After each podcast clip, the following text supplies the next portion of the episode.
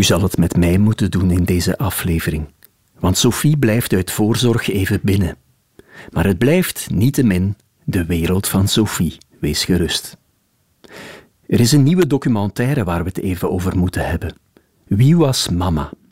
Ze is van onze collega Eva Moeraert. Zij kreeg op haar verjaardag vorig jaar bezoek van Sas, een oude vriendin van haar, met een cadeautje en een vraag.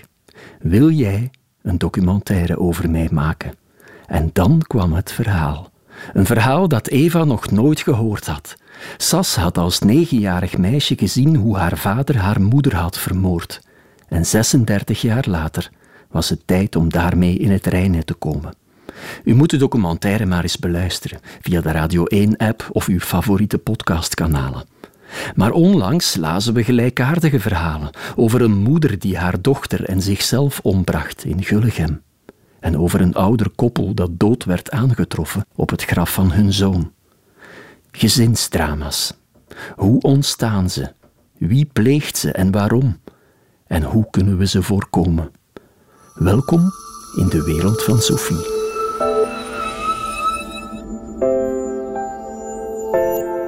Experts vrezen dat er door de coronalockdown een toename van gezinsdrama's zal komen. Cijfers zeggen dat er gemiddeld een tiental per jaar plaatsvinden in België. Maar wat kan dit soort extreme vormen van geweld tegen gezinsleden verklaren? We zien in de analyse van, van een aantal cases over de voorbije jaren een aantal fenomenen terugkomen. En we merken dat een combinatie van een aantal factoren gevaarlijk wordt. Dit is Bert van Puijenbroek. Hij is psychotherapeut en onderzoeker aan de faculteit klinische psychologie van de VUB, onder meer naar familietherapie. Uh, gezinnen met financiële Um, ja, ik noem dat financiële ontgoochelingen. Dus niet noodzakelijk arme gezinnen, maar gezinnen waar plots een faillissement is, waar plots iemand zijn job verliest. Um, en um, dat, dat speelt een grote rol als trigger. Of dat speelt een grote rol als context eh, voor dit gezin. Daarnaast zijn er twee heel belangrijke factoren en dat is de psychische problematiek van een van de ouders. Mhm. Ehm, het is niet zo dat iemand die een depressie heeft noodzakelijk een gevaarlijk iemand wordt, maar in de combinatie van het geheel, een zware gezinsbelasting en een kwetsbaarheid, um, ja, dan, dan wordt het gevaarlijk. En het, eigenlijk in het extreme wat we zien in de gezinsdrama's, zien we heel vaak toch het vermoeden van een narcistische persoonlijkheidsproblematiek terugkomen. En daar, denk ik, hebben we nog wel wat aandacht aan te besteden in onderzoek en in beleid. Ja, het is de combinatie inderdaad van persoonlijkheden in het gezin en de situatie waarin ze leven. Ja, de trigger die dan vaak aanleiding is uh, tot een gezinsdrama of tot, tot moorddadig gedrag, is het aankondigen van een relatiebreuk. Het is niet zo dat elke echtscheiding een gevaar is, maar mhm. wanneer een relatiebreuk wordt aangekondigd in de context van een psychische problematiek en een, en een belaste gezinssituatie, dan moeten de alarmbellen wel gaan rinkelen. Ja. Mm, dat is dan het probleem, dat die niet altijd gaan rinkelen, die alarmbellen. Uh, hoe komt het dat zo'n probleem, bijvoorbeeld dat het lont niet eerder uit het vuur kan gehaald worden? Wat speelt daar allemaal mee? Het is niet van de ene dag op de andere. Vaak zijn het situaties waar een van de partners wel aangeeft dat het moeilijk loopt, of er niet over durft te spreken omdat er nog een taboe over is. Is er, um, is er ja, taboe op het spreken over ja, een gezinssituatie die niet zo vlot loopt? Ja, dat denk ik wel. Het voordeel van de voorbije maanden is dat uh, voor iedereen dat taboe denk ik wat minder geworden is, omdat er heel veel aandacht is gegaan naar extra stress bij gezinnen met kinderen. En dat het taboe daardoor wat kleiner is geworden, dat men er meer over durft spreken, maar het toch blijft nog altijd een hele drempel om dat uh, te doen. Ja, er is is dat schaamte ook die, die meespeelt? Een deel schaamte, maar als ik verwijs naar psychische problematieken, narcistische persoonlijkheidsproblemen, speelt daar hele grote machtsverhoudingen ook. Het niet durven, het niet kunnen spreken onder bedreiging. En daar wordt het heel moeilijk om het daar dan wel iets naar buiten te brengen. En van, van de omgeving wordt het ook niet evident gemaakt om erop in te pikken. Hè. Niet iedereen is zomaar bereid om zich te gaan, bij wijze van spreken, moeien in het gezin bij de buren. Ja, ja, dat is niet gemakkelijk. Hè? Wie ben jij om iets te zeggen over een ander zijn situatie? Absoluut. Ja. Zouden we uh, meer moeten leren praten met elkaar? Is dat iets wat zou kunnen helpen, wat gemakkelijker Ik denk dat, dat we daar wel stilaan naar, naar komen. De voorbije decennia is er heel veel geïnvesteerd in hulpverlening, ook in preventieve zorg. En ik denk dat we daar wel heel veel winst geboekt hebben. Ehm, de jeugdzorg is verbeterd, de preventieve zorg is eh, uitgebreid. Justitie heeft ook meer en meer aandacht voor persoonlijkheidsproblemen. Ik merk ook in de, in de nieuwe aanzetten naar opleiding van magistraten, dat er ook aandacht wordt besteed aan psychische problematiek van partners. Dus ik denk wel dat we in een groei zitten daarin. En dat is ten goede. Ook de preventiecampagnes, het, eh, melding maken van mogelijke hulplijnen zoals de 1712 zijn bijzonder belangrijk in het aanpakken van deze. 1712 12 is een nummer waar je naar kan bellen als je zelf in de problemen zit? Iedereen die bezorgd is over mogelijke situatie van geweld eh, binnen of rond een gezin, kan contact opnemen met nummer 1712 en komen dan terecht bij medewerkers die daarvoor zijn opgeleid om te gaan kijken wat is er op deze manier mogelijk in uw situatie. Maar dat kan je bijvoorbeeld ook doen, stel je hebt een familielid, eh, een gezin binnen je familie waarvan je vermoedt het gaat daar echt niet goed, kan je dan ook... Bel. Bel. bel. Dat is eigenlijk denk ik de belangrijkste boodschap. Neem contact, spreek erover. Um, spreken is, is bijzonder belangrijk als startpunt om er iets aan te kunnen doen. Zwijgen is moeilijk. Hè. Men zegt wel eens, uh, spreken is zilver en zwijgen is fout. Ik denk dat we ah dat mogen vasthouden. Ja, belangrijk om te onthouden die. Um, kunnen scholen signaleren? Ja, en scholen doen dat ook. De CLB-medewerkers uh, nemen het zeker ook ter harte. En dat was ook de moeilijkheid in een lockdownperiode om leerlingen waar men al bezorgd over was, om die nog te kunnen opvolgen. En we zien ook wel in de cijfers, eh, voor zover we die er nu hebben, dat er een, een grote stijging is van meldingen van intrafamiliaal geweld, vooral in de periode na de lockdown. Dus we merken eigenlijk op het moment dat de maatregelen terug wat versoepeld werden, dat leerlingen terug naar school konden gaan, dat er opnieuw meer meldingen binnenkwamen van intrafamiliaal geweld. Dat komt dan na de lockdown eigenlijk. Hoe komt het dat dat daarna pas gebeurt? Ik denk dat iedereen wat verrast is geweest door de, de snelheid waarmee die lockdown is uh, gebeurd. Men was er ook niet helemaal op voorbereid om zich erop te, te organiseren in functie van de meest kwetsbaren. Um, het was ook niet altijd zo mogelijk om contact te houden. Men heeft heel veel aandacht besteed aan het online onderwijs, maar de online zorgcontacten, ja, die moest men toch nog wel wat gaan organiseren. En dat heeft eigenlijk voor een vertraging gezorgd, vermoeden we, in de meldingen uh, daar rond. Ja, maar als bijvoorbeeld in de krant gerechtsdeskundige Eva de Koning uh, vreest voor een toename in gezinsdrama's door de coronacrisis, vreest u dat dan ook? Ik vrees het niet meteen. Ik denk wel dat, er, dat de verhoogde stress uh, leidt tot meer situaties van, van potentieel geweld. Dat zeker wel. Maar we zien toch ook een grotere bereidheid om erover te spreken, om er melding van te maken, wat, wat in essentie preventief werkt. Neem bijvoorbeeld de verpleegkundigen eh, van kind en gezin in de preventieve zorg. Zij komen in die gezinnen um, en zij worden daar ook in opgeleid om signalen van kindermishandeling vroegtijdig te kunnen ontdekken en daarmee aan de slag te gaan. De buren zijn meer bereid om erover te spreken. Dus ik denk dat de, de, uh, er meer aandacht aan besteden en er ons meer bewust van zijn. En tegelijkertijd ook meer de mogelijkheden zien om te bellen, zoals naar het nummer 1712 ons wel een stuk preventief kan, uh, winst kan boeken. Ja, de huisarts, kan die eigenlijk uh, een belangrijke functie hierin spelen, in het opsporen van problemen?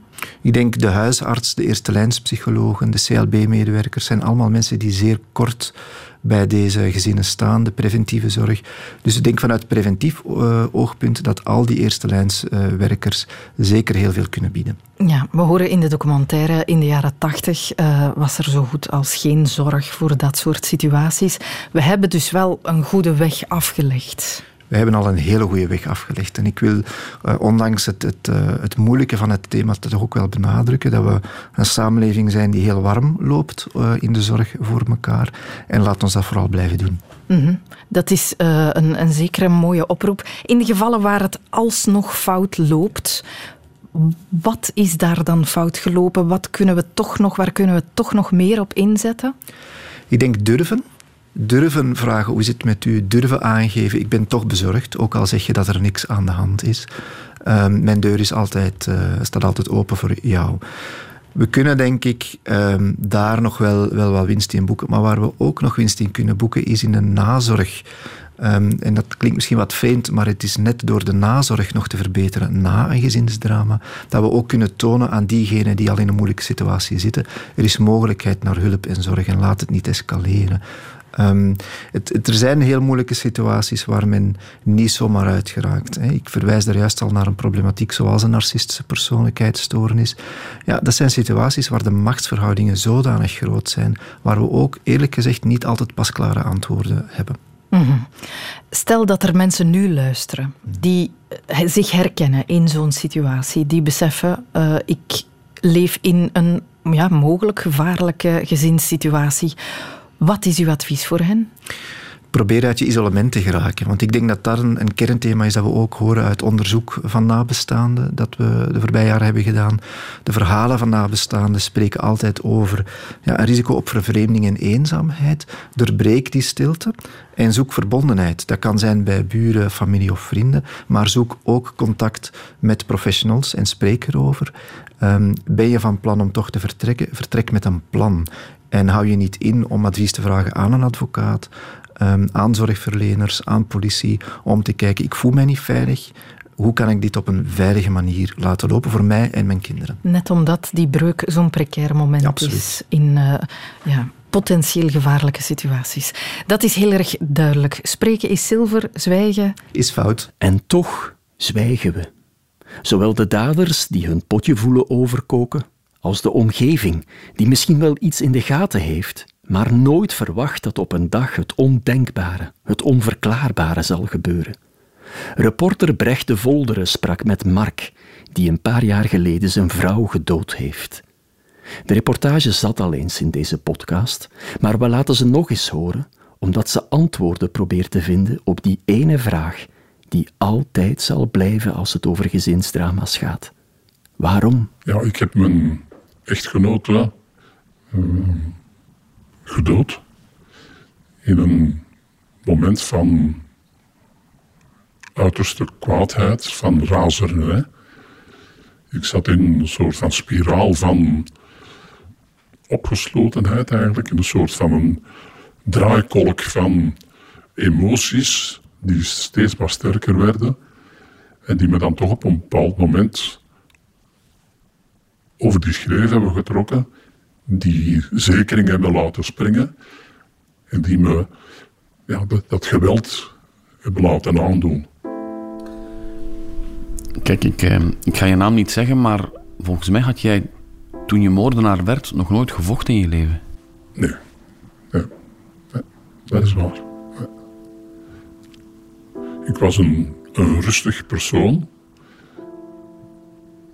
die niet te veel mijn emoties uh, liet zien en vaak mijn emoties inslikte, voor mezelf hield, niet communiceerde en trachtte het intern in mezelf op te lossen. Hetgeen dan natuurlijk ook een verkeerde redenering was. Want dat vat met spanningen is in de loop van de jaren zo opgelopen dat het dus vroeg of laat eigenlijk moest tot ontploffing komen. En jammer genoeg is dat dan gebeurd. En is mijn vrouw eigenlijk het uh, slachtoffer daarvan geworden. En het hele jammer daarvan is dat je de tijd niet kan terugdraaien. Hetgeen dat op dat moment gebeurt, die uitbarsting van geweld, kan je niet meer goed maken. En dat is die zware rugzak die ik bij me blijf dragen. En die soms minder zwaar weegt, maar soms ook heel zwaar weegt. Het gebeurt allemaal in een, in een flits eigenlijk. Hè? Ja. De woede die komt en gaat, komt en gaat, tot die volledig uitgewerkt is. Dus toch enkele minuten. Een vorm van uiterste razernij. En ook een, een moment van roofdier zijn. Een hele vreemde gewaarwording nadien bekeken.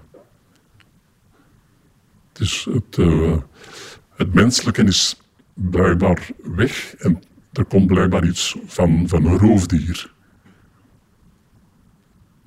een vernietigingsreflex zo, ja. En dat had ik dus nooit in mezelf gezien, dat dat mogelijk was. Maar blijkbaar wel. Ik was ambtenaar, dus ik had een, een vrij regelmatig leven. Ehm, prettige, goede collega's, prettige collega's. Uh, een aangename werksfeer. Ook een goede familie rond mij. Dus ik zat niet in een milieu van drugs of milieu van uh, criminaliteit of, of uh, dat niet. Ik zat dus in een ja, gewoon burger, burgermilieu, laat het ons zo zeggen. Ja. En dan kom je terug tot de realiteit. En dan zie je dus de gevolgen die je hebt aangericht. Maar het is te laat. Hulpdiensten bellen, familie verwittigen. Van, oh, dan kom je dus terug met de voeten op de grond. Hè. Is heel onwezenlijk. Hè. Al niet te beschrijven. Je kan goede raad krijgen of uh, suggesties krijgen van andere mensen om om te gaan met je, met je gevoelens. Maar mensen zoals ik vroeger, die alles opkropten, die hebben dus ontzettend veel kans om ook zo'n uitbarsting te krijgen. Met desastreuze gevolgen. Ja, het was uh, dus met een, met een mes. Met een mes, ja. Heb je nog herinneringen aan die paar minuten? Of is dat toch een beetje uit politieverslagen dat je dat moet lezen? Ja, je, je bent helemaal buiten je zinnen van, van, van woede. En eigenlijk veel weet je niet. Dus die wedersamenstelling van de feiten was dus een, een moeilijk proces. Welke bewegingen heb ik gedaan enzovoort. Dat is ontzettend moeilijk, omdat je een soort van, soort van blackout krijgt. Een soort van opperste razernij. En ik denk dat dat voor een stuk ook uh, je hersenen lam ligt. En dat je puur op, uh, ja, op primitieve reflexen gaat uh, afgaan. Het is nu twaalf jaar geleden. De wens om zaken terug te draaien zoals ze vroeger waren, is er nog heel sterk. Maar ik weet dat het dat niet zal lukken. En dat is eh, soms heel frustrerend. We plaatsen nu een effect op dit gesprek, op jouw stem. Waarom, waarom houden wij vast aan die anonimiteit? Aan, aan dat klinkt, klinkt, gevaarlijker dan ze in werkelijkheid is. Hè? Ja. ja, ik hou dus wel aan mijn aan mijn privacy, omdat ik dus volop in de activiteit ben nu van mijn vrijwilligerswerk. Die anonimiteit geeft me toch nog een soort van bescherming. Omdat niet alle mensen kunnen omgaan met het feit dat er in een groep van vrijwilligers toch iemand is die hele zware feiten heeft gepleegd. En die dan toch zouden een stuk terugschrikken om het goede contact dat we nu hebben, om dat te houden. Zou je zeggen dat dat een soort positievere mens is die je nu bent? Ja, ik ben gewoon anders geworden. Maar is dat beter? Ik denk het wel. Ik voel het wel. Veel vreugde in de zaken die ik doe. Veel voldoening. Jammer genoeg door die feiten van vroeger. Dat had nooit mogen gebeuren.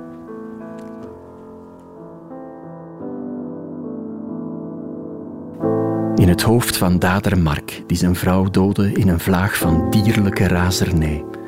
Maar hoe moet het verder met de achterblijvers? Sas, uit Wie was Mama, de nieuwe documentaire van Eva Moeraert, heeft meer dan dertig jaar met niemand over de moord op haar moeder gesproken. Maar nu ze er wel over spreekt, nu pas, lijkt het rouwproces echt begonnen. Sophie sprak daarover met trauma-expert en professor psychologie aan de UGent, Sarah Bal. Je moet ja, ervan uitgaan dat zo'n trauma of, of de, de, reactie op een trauma opzij schuiven, zoals je zegt, hè, die, die reacties gaan vermijden, is eigenlijk in principe een heel gezonde manier om ermee om te gaan in het begin. Hè. Ik denk dat als je iets hebt meegemaakt, kort daarna hebben veel mensen toch het gevoel van ik heb het overleefd, het is voorbij, de wereld draait nog, dus ik ga verder. En op zich is dat een heel goed mechanisme. Het wordt lastiger als je die zaken verder gaat vermijden. Als je er niet aan toekomt of het weigert om te doen of het niet wil doen om die zaken terug naar boven te laten komen of om ermee om te gaan. Dan mhm. wordt het moeilijker. Maar natuurlijk zijn er ook situaties waarin het heel moeilijk is om, om het toe te laten. Denk maar aan mensen die jarenlang getraumatiseerd worden of bijvoorbeeld vluchtelingen of zo, die steeds maar in zo'n situatie blijven zitten. Ja, die kunnen aan dat proces niet beginnen. Daar, daar, eh, die overlevingsmodus stopt niet. Ja, precies. precies ja. Ik, ik, noem dit nu uh, vrij snel trauma, maar wanneer spreek je eigenlijk echt van een traumatische gebeurtenis? Ja, een traumatische gebeurtenis is een gebeurtenis waarbij je eigenlijk bedreigd bent met de dood, met ernstige verwonding, met geweld, ook seksueel geweld. En dat kan, uh, kunnen situaties zijn waarin je dat hebt meegemaakt, maar ook dat je er getuige van bent geweest. Um, of ook dat je hoorde dat iemand die heel dicht bij je stond, dat overkwam. Net zoals um, Sas dat vertelt. Hè? Mhm. Of dat je regelmatig blootgesteld wordt aan details van die gebeurtenissen, zoals we zien bij frequent en herhaaldelijk uh, misbruik of geweld. Hè? Mhm. En typisch voor een traumatische gebeurtenis is dat het extreme angst geeft, echt levensangst, een enorm gevoel van machteloosheid en hulpeloosheid en een extreem gevoel van onbehagen. Het zijn eigenlijk situaties waarvan we um, niet verwachten dat we die ooit in ons leven zullen meemaken. Mm Waaraan zou je kunnen merken bij jezelf dat je getraumatiseerd bent? Ja, eigenlijk zou je kunnen zeggen dat er um, dat we zien bij zowel bij kinderen als bij volwassenen dat er vier grote groepen van laat ons zeggen, problemen zich kunnen voordoen. Hè. En een eerste groep heeft te maken met alles um, wat te maken heeft met herbeleving. Steeds weer aan de gebeurtenis moeten denken, nachtmerries hebben en uh, het gevoel hebben dat, dat de gebeurtenis opnieuw plaatsvindt, dat je daar terug naar wordt gecatapulteerd eigenlijk. Hè. Dat zijn problemen die te maken hebben met herbeleving. Een tweede groep um, zijn problemen die te maken hebben met vermijding plaatsen gaan vermijden, dingen gaan vermijden die jou doen terugdenken aan het trauma of die jou doen terugdenken aan aspecten van het trauma. Bijvoorbeeld niet meer dezelfde weg naar school willen fietsen of niet meer bij die vrienden willen zijn. Um, of ontkennen dat het gebeurd is, je terugtrekken. Dus alles wat, wat, wat, wat vermijden um, is. Een derde zijn um, problemen die te maken hebben met hele negatieve gedachten en negatieve gevoelens over jezelf en dan hebben we het vooral over schuld- en schaamtegevoelens. Bijna iedereen die traumatische gebeurtenissen meemaakt, die zal in eerste instantie uh, bedenken hoe komt het dat ik dit heb meegemaakt en had ik iets anders kunnen doen? En heel vaak denken mensen dan, ik had iets anders kunnen doen. Was ik maar niet op die bus gestapt? Of was ik maar in mijn bed blijven liggen die ochtend? Of had ik maar niet die kleren aangedaan? Of, of, of. Mhm. Dus je gaat makkelijk um, eigenlijk bijna reflexmatig gebeurt dat, de schuld bij jezelf zoeken. Hè? Ja. Um, en daardoor ga je negatief denken over jezelf, maar ook over de wereld. En ook over het feit dat het nogmaals kan gebeuren, dat je niet meer veilig bent. Mm -hmm. En een vierde groep van problemen zijn zaken die te maken hebben met meer prikkelbaar zijn. Plots kwaad worden zonder dat er een grote oorzaak is. Of um, um, snel schrikken van dingen. Of heel erg waakzaam zijn. Hè? Altijd met een licht aan of, of, een deur open of dicht willen slapen. Um, meer moeite hebben met concentreren. Moeite hebben met uh, slapen. Dus dat zijn eigenlijk vier grote groepen van problemen die, mm zou je kunnen zeggen, normaal zijn na een abnormale situatie zoals een trauma. Dat zijn problemen waar de meeste mensen mee te maken krijgen. Bij SAS uh, horen we in de documentaire dat ze op een bepaald moment fysieke klachten krijgt en dat het mhm. haar dokter is die suggereert misschien heeft dit wel te maken met wat je ooit hebt meegemaakt. Zorgt een traumatische gebeurtenis of kan dat voor fysieke klachten zorgen? Absoluut, absoluut. Er is, um, we noemen dat binnen, binnen de psychiatrie, binnen de psychologie, uh, binnen de medische wetenschap ook, noemen we dat eigenlijk uh, somatisch, dus lichamelijk, onvoldoende verklaarde lichamelijke klachten. Afgekort SOLK-klachten. En dat zijn klachten waarbij mensen um, echt duidelijk lichamelijke klachten tonen, zoals ineens niet meer kunnen lopen of steeds weer flauw vallen of um, verlammingsverschijnselen hebben, die na een grondig lichamelijk onderzoek eigenlijk niet verklaard kunnen worden vanuit een bepaalde ziekte of een bacterie of een, of een bepaalde aandoening. Hè. En we weten dat daar dan vaak, dan gaan we een tweesporenbeleid volgen. Wat wil zeggen dat je zowel het lichamelijke, het louter lichamelijke in de gaten gaat houden, maar dat je ook gaat kijken naar het psychologische mechanisme. En vaak zien we dat bij die mensen dat daar toch een trauma mee gepaard gaat of dat daar een trauma aan de grondslag ligt. En dan zou je kunnen zeggen van je, je, je lijf gaat precies ineens in een soort van kortsluiting, mhm. omdat het te lang moet verdragen wat het heeft meegemaakt. Dat, het te lang, dat je de dingen te lang verstopt, te, te weinig aandacht aan hebt kunnen geven waarschijnlijk. En dat, dat het lijf op een bepaald moment zegt, stop, zo kan het niet verder. Um, en ik, ik uh, zorg dat er iets in deficit gaat. Mm. Zal een traumatische gebeurtenis sowieso op een dag tot problemen leiden? Nee, enfin, natuurlijk, je moet rekenen als je een, een traumatische gebeurtenis hebt meegemaakt, dan um, dat is zodanig ingrijpend dat je daar altijd direct hè, gevolgen van gaat hebben. Hè. Je gaat heel bang zijn geweest, je gaat uh, heel veel verdriet hebben gehad, whatever. Um, maar het is niet zo dat we uh, kunnen zeggen dat iedereen die dergelijke heel zware dingen heeft meegemaakt, dat die allemaal een, wat we noemen, posttraumatische stressstoornis gaan ontwikkelen. Mm. Um, je zou eigenlijk kunnen zeggen dat het merendeel van de mensen die heel zware dingen meemaakt, daar zelf uitkomt, daar zelf weer bovenop komt.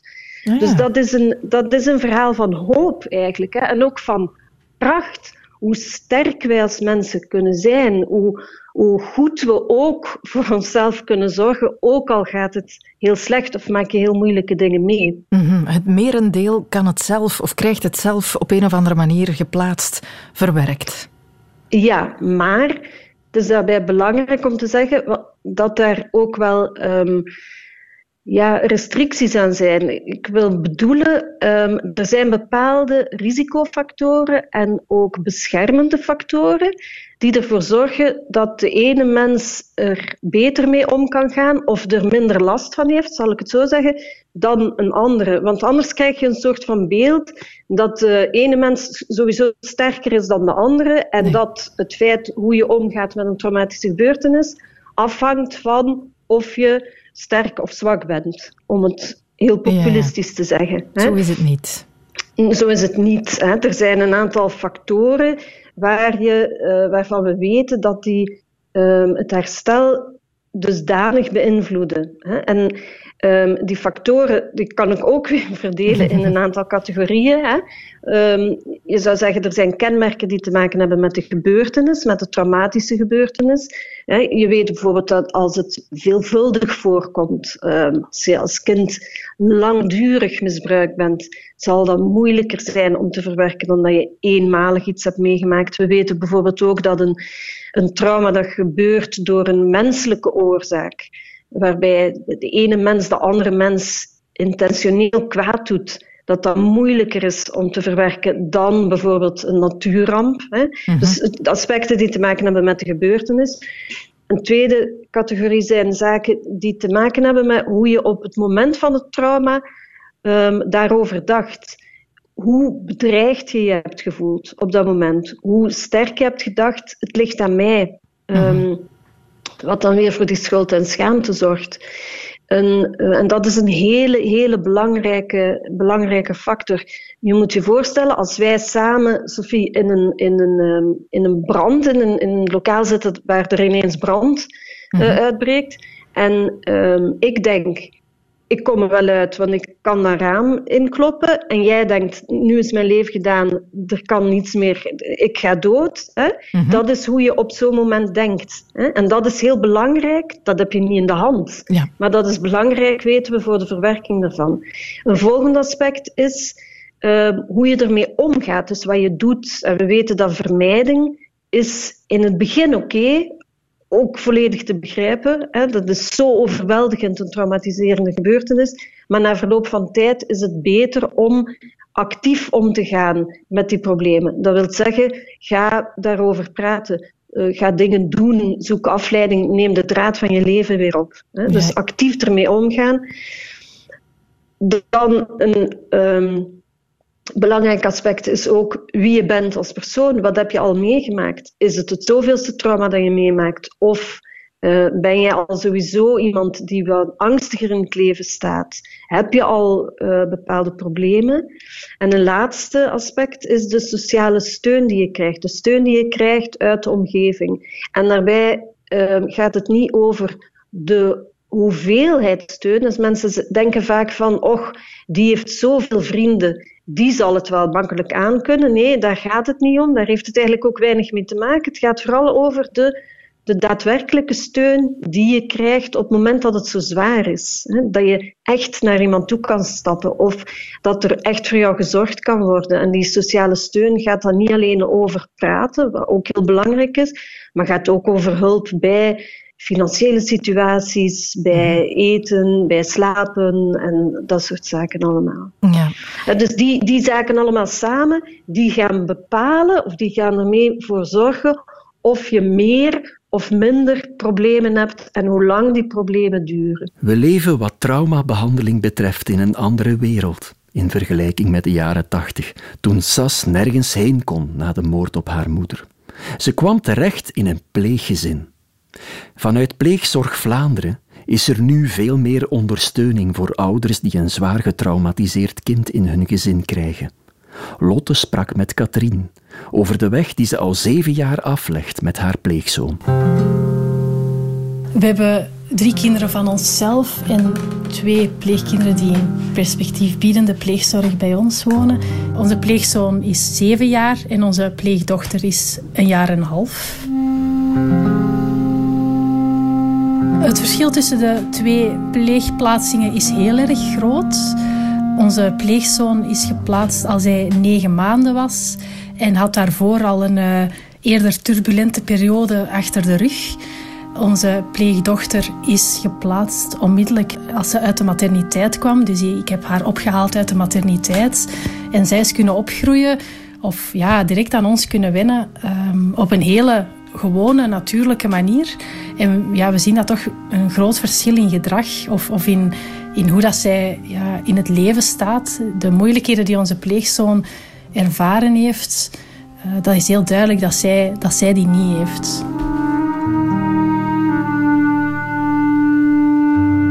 Over wat hij heeft meegemaakt ja, hebben we niet een heel duidelijk beeld. Er was heel veel onrust in het gezin, verwaarlozing ja, er was zeker intrafamiliaal geweld, uh, maar we zijn niet zeker of hij zelf echt gedeeld heeft in het geweld. Um, wel op een indirecte manier, dus als, als mama of papa hem, vasthield en zo, uh, daar zijn we wel zeker van. Uh, maar we weten niet of hij rechtstreeks um, mishandeld is.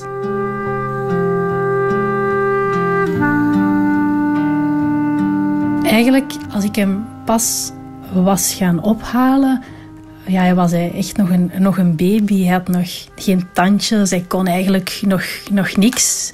Hij kon nog niet zitten of zich omdraaien. Maar we konden toen al echt zien dat hij heel veel onrust in hem had. En hij probeerde ons eigenlijk toen al ja, soms zelfs te bijten. Dat, dat was ook niet erg, want hij, hij beet zonder tanden. Maar je zag echt dat hij ja, zijn, zijn onrust al op die manier wilde, wilde tonen. Maar dan, na een tijdje, dat heeft ook niet zo lang geduurd, merkten we wel dat hij ja, zich toch wel veel beter aan, aan ons begon te hechten. En wou wij daarna ook wel, dat we toch wel in, in de buurt bleven. Ja, hij heeft eigenlijk nu nog altijd wel angst om ons te verliezen. Hij durfde bijvoorbeeld niet alleen in de tuin te gaan spelen of alleen naar het toilet te gaan, wat eigenlijk maar een deur verder was. Hij durft niet alleen naar boven, hij durft niet, niet meer alleen slapen. Uh, niet zozeer dat hij bang is in het huis, maar dat hij, is, ja, hij is bang dat als wij uit het zicht zijn, dat we dan ook ja, echt weg zijn. Ja, hij heeft duidelijk een, een trauma dat hij nog altijd meedraagt.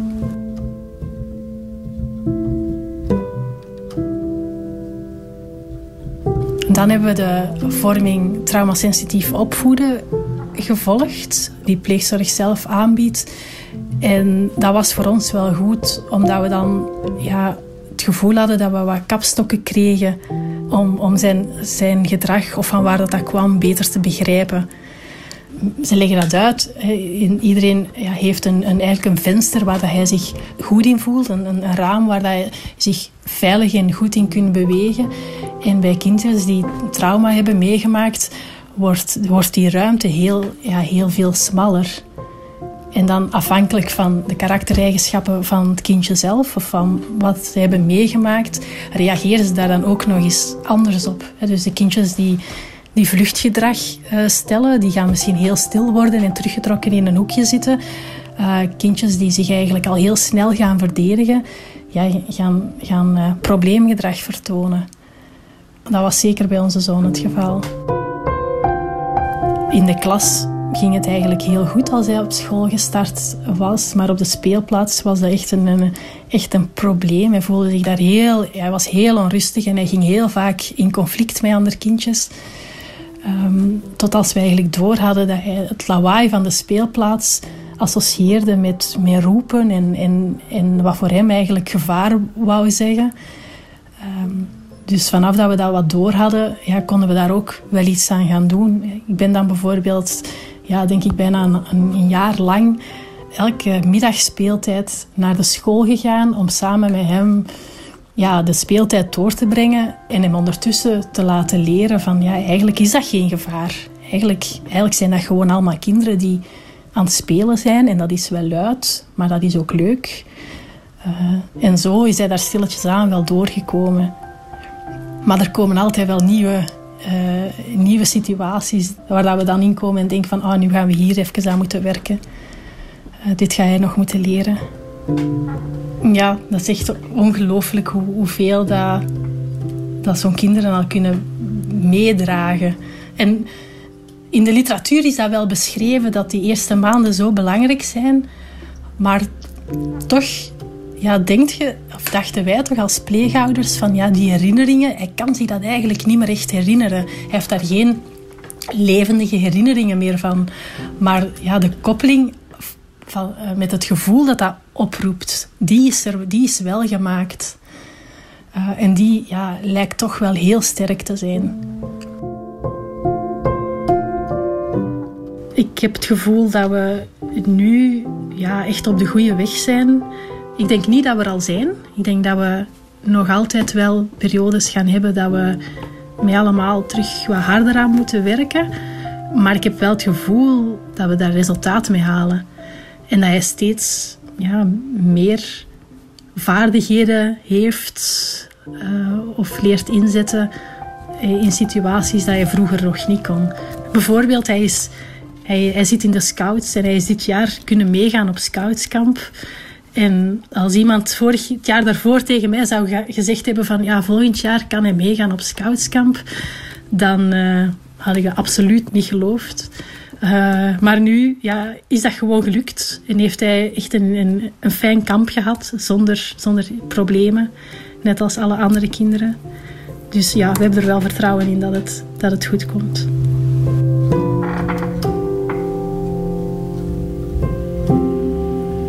Er is ondersteuning en hulp voor slachtoffers en voor wie met de slachtoffers omgaat. En dat is lang niet altijd zo geweest. Dit was De Wereld van Sophie over gezinsdrama's. Blij dat je luisterde. Je kan je abonneren als je graag meer hoort. Het is herfstvakantie en dan is er geen Wereld van Sophie. Je zal dus een weekje langer moeten wachten op de volgende aflevering van deze podcast.